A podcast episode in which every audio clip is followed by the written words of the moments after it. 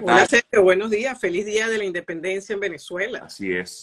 Hoy se celebran 212 años de la independencia de Venezuela. ¿Y qué tal te fue ayer en la independencia de acá de Estados Unidos? Bien, bueno, la verdad estaba trabajando. No me lo tomé, no me lo tomé libre, pero es parte de la independencia. Trabajar cuando uno necesita y quiere trabajar. Así es. Así es. Bueno, Yesenia, primero, este, sí, me gustaría que comentaras un poco, vi algo de lo que eh, ofreciste a la hora de, hablar, de lo que ibas a hablar hoy, eh, acerca de estos cambios eh, legislativos que comenzaron el pasado primero de julio aquí en Florida desde el punto de vista migratorio. ¿Qué información nos Sí, bueno, básicamente lo que quería informar a las personas, sobre todo las personas que están en Florida los que tienen algún plan de venir al, al estado de Florida, ¿ok? Es que en primer lugar ya la ley entró en vigencia el día primero de julio.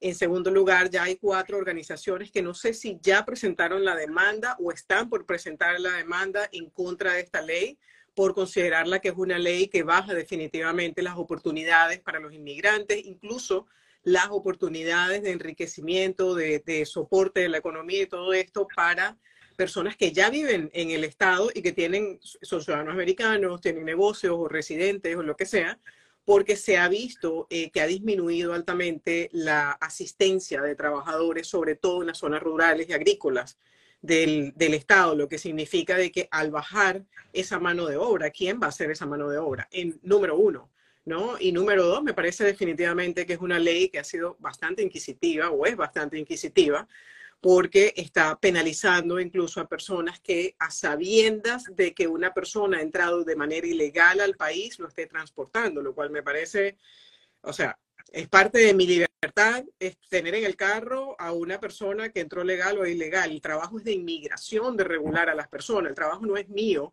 y yo no considero de que yo le tenga que preguntar a alguien cuál es tu estatus migratorio para saber si lo monto en, mi carro o no, o si lo tengo en mi casa o no. Entonces son cosas importantes. La otra cosa que quería también aclarar es que hay un poco de confusión sobre el tema de los permisos de trabajo eh, para las personas eh, que están, para las empresas que están haciendo el enforcement, vamos a decir así, de esta ley. ¿Qué es lo que pasa? Si la empresa tiene menos de 15 trabajadores, ¿ok?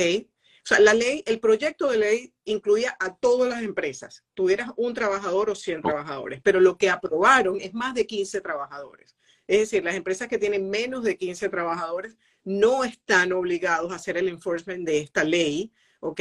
Y de estar exigiéndolo, el permiso de trabajo, etcétera, etcétera. Se supone que las empresas contratan a personas que tienen permiso para trabajar, pero ya eso no es trabajo nuestro, es trabajo de inmigración y el Departamento de Labores, eh, las regulaciones. Eso por ese lado, porque he visto como bastantes personas preocupadas, muchas personas me preguntan, dicen, yo puedo viajar a Florida si yo lo que tengo es TPS.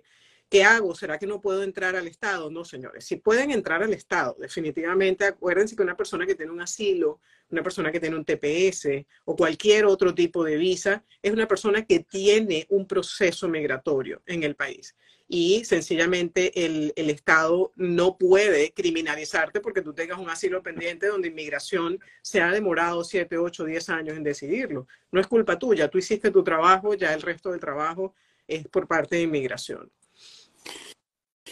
Bueno, gracias Yesenia, gracias por, por, por la información. Importante que todos tomemos en cuenta esto. Y sí, definitivamente esta legislación, esta nueva legislación llamada anti-inmigrante, porque de alguna manera está considerada así. Incluso ayer el presidente mexicano, eh, Andrés Manuel López Obrador, hacía un llamado a que a sus coterráneos que viven aquí en, en Estados Unidos a no votar por Ron DeSantis, porque esto ya es político, ¿no?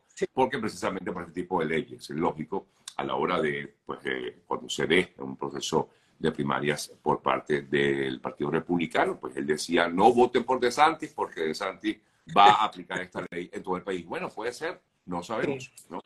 sí, quién sabe si, si tal vez su plan es hacerla nacional. ¿no? O sea, definitivamente su inclinación es totalmente antiinmigrante. O sea, es, una, es, una, es una posición muy clara.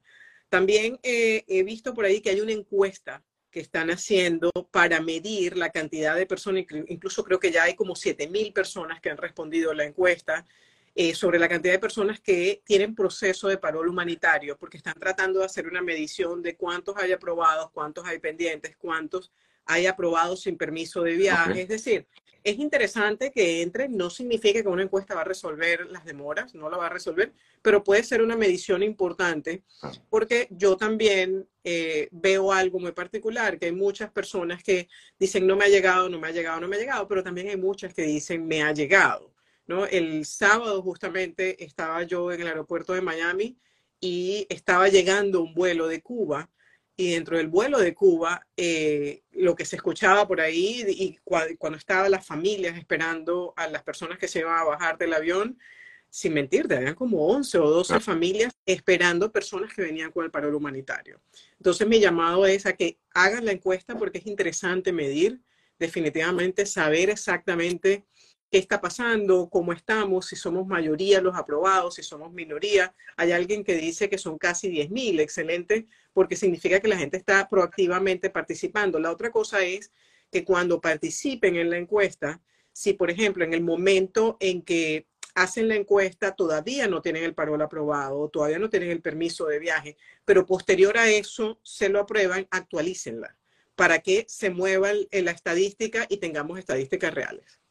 Bueno, hay que igualmente destacar, eh, Yesenia lo comentaba hace unos días, que el representante del, Departamento de Seguridad Nacional, em, Blas Núñez eh, Neto, dio, unas declaraciones donde afirmaba de que, bueno, de que todos los procesos iban a tramitarse, que entendía, una vez más lo dijo, que entendía que había mm, retrasos en algunos casos y que eh, pues, eh, les pedía disculpas, pero que igualmente tenían que entender que había una muy grande solicitud de personas, no solamente de, bueno, de, las, de las cuatro nacionalidades, desde que se iniciaron con los venezolanos, igualmente con eh, cubanos, nicaragüenses y con haitianos, y afirmaba que, bueno, que continuaba dándose de esta manera, cronológicamente, y también eh, al azar, ¿no? Correcto. Seleccionaban un azar y otros lo hacían, digamos, tratando de sacarlos desde que comenzó el proceso. Correcto, correcto, es así. De hecho, que ayer justamente lo vi yo en las noticias, donde decía que el gobierno federal se había pronunciado diciendo que todo lo van a gestionar, pero que hay que tener un poquito de paciencia. Así es, así es. Bueno, amigas, amigos, los eh, invito a que hagan consultas directas. Vamos a, eh, yo voy a ir leyendo algunas de sus preguntas para hacérselas directamente a la doctora Iacona.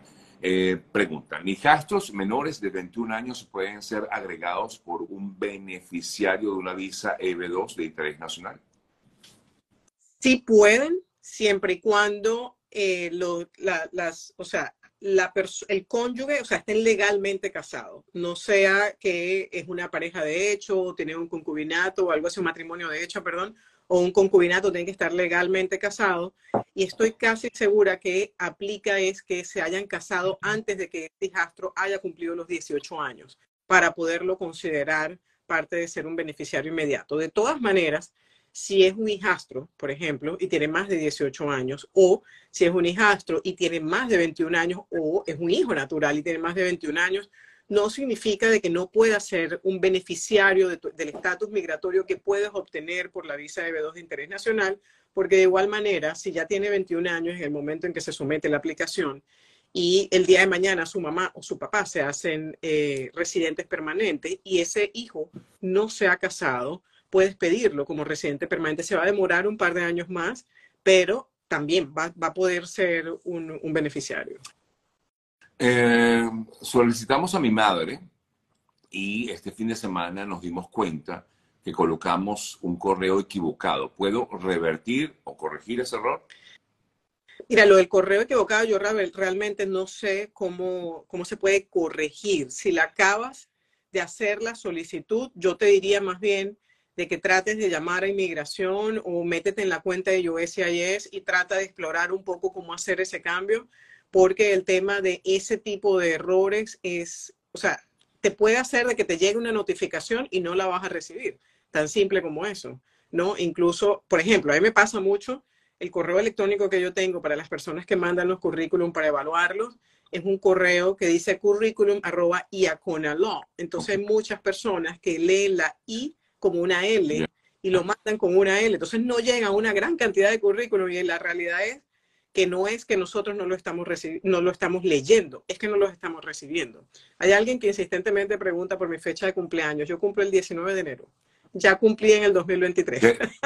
¿Qué, fecha? ¿Qué fecha? 19 de enero, soy Capricornio. Mm, yo, soy del 12. Ah, sí, ah, viste, por eso llamamos también. Del 12 de enero. Qué bien, nos llevamos una semana de diferencia. Una semana. Mira, eh, entré con visa, no tengo estatus hace seis años. Pregunta, ¿puedo meter TPS? No lo pude hacer porque no conseguí en Venezuela la partida de nacimiento. Wow. Se te fue el avión. Se te fue el avión lamentablemente porque el TPS tuvo eh, una cantidad de tiempo, tenía un lapso que de hecho se extendió posteriormente y ese lapso fue hasta creo que el año pasado, algo así, no tengo las fechas exactas en mi cabeza, pero la persona que no se inscribió al TPS, acuérdense que hay, ciertas excepciones para inscribirse en el TPS de manera tardía, pero si la persona se, no se inscribió y no tenía ningún tipo de razón para, para inscribirse tardíamente, está bastante complicado porque no, no, está, no tenías una I-485 pending, no eras un menor de edad. Es decir, la verdad es que creo que se te fue una gran oportunidad allí con el tema del TPS, pero lo lamento. De todas maneras, puedes explorar si calificas para una registración tardía, que pareciera que no, por lo poca información que me estás dando, pero podría, podrías explorarlo. Ok. Em, bueno, aquí muchas personas me están hablando de que me haga eco de esta encuesta de la cual hablabas hace rato. Eh, pues desconozco, dice que hay una, campaña que, que están haciendo. De verdad que, bueno, los felicito por ello, porque me parece que, bueno, que igualmente no puede tampoco quedarse la gente callada, ¿no? Es bueno que, se alce la voz, por lo menos que, que sepan que esta situación eh, existe. Te preguntan, a mi primo lo aprobaron, yo aún espero, tengo casi cuatro meses esperando, bueno, es el tema del sponsor, no sé si es por el sponsor, nos pidió el mismo sponsor. ¿Qué piensa usted? Si tiene cuatro meses esperando, estamos en el mismo tema. O sea, eh, recuerden que están desde el punto de vista eh, cronológico, por orden de llegada, y también están random, escogiendo al azar los que pueden. Entonces puede ser que en cualquier momento agarren a tu primo también y ya lo decidan. Hay alguien que dice de que a un familiar, no sé si es la mamá o algo así, le aprobaron la residencia y tiene un asilo pendiente que se está tratando de comunicar con los AFIS. Eh, realmente tal vez ni siquiera necesitas un servicio de USAFI para cerrar el asilo. Lo que tienes que es comunicarte con la oficina de asilo, decirte decirle que ya esa persona es residente permanente y mandar a cerrar el proceso de asilo. No lo dejes abierto porque hay muchas personas que por desconocimiento piensan que como ya se hicieron residentes permanentes, el asilo no importa y eso se cierra solo. El asilo no se va a cerrar solo. A usted lo van a citar a la oficina de asilo o a la corte. Si usted no va, por ejemplo, en la corte te juzgan por ausencia y te ponen una orden de deportación y después te toca pagarle un montón de dinero a un abogado de inmigración para que te resuelva esa corte, eh, esa orden de deportación, aún teniendo una residencia en la mano. Si tengo doble nacionalidad, eh, colombiana, venezolana, dice esta persona, ¿puedo renunciar o debo renunciar a la nacionalidad colombiana para solicitar un asilo? eso es muy delicado el, renunciar a una, a una nacionalidad para hacer el uso de un trámite migratorio o obtener un beneficio migratorio se puede considerar fraudulento por parte del Departamento de Inmigración y créame que es un problema que usted no quiere tener. Definitivamente es preferible que si usted tiene una doble nacionalidad y usted tiene razones de peso para considerarse que, eh, para considerar de que su vida corre peligro en ambos países, lo que se llama un doble asilo, ¿ok? Hagas un, caso de asilo sólido.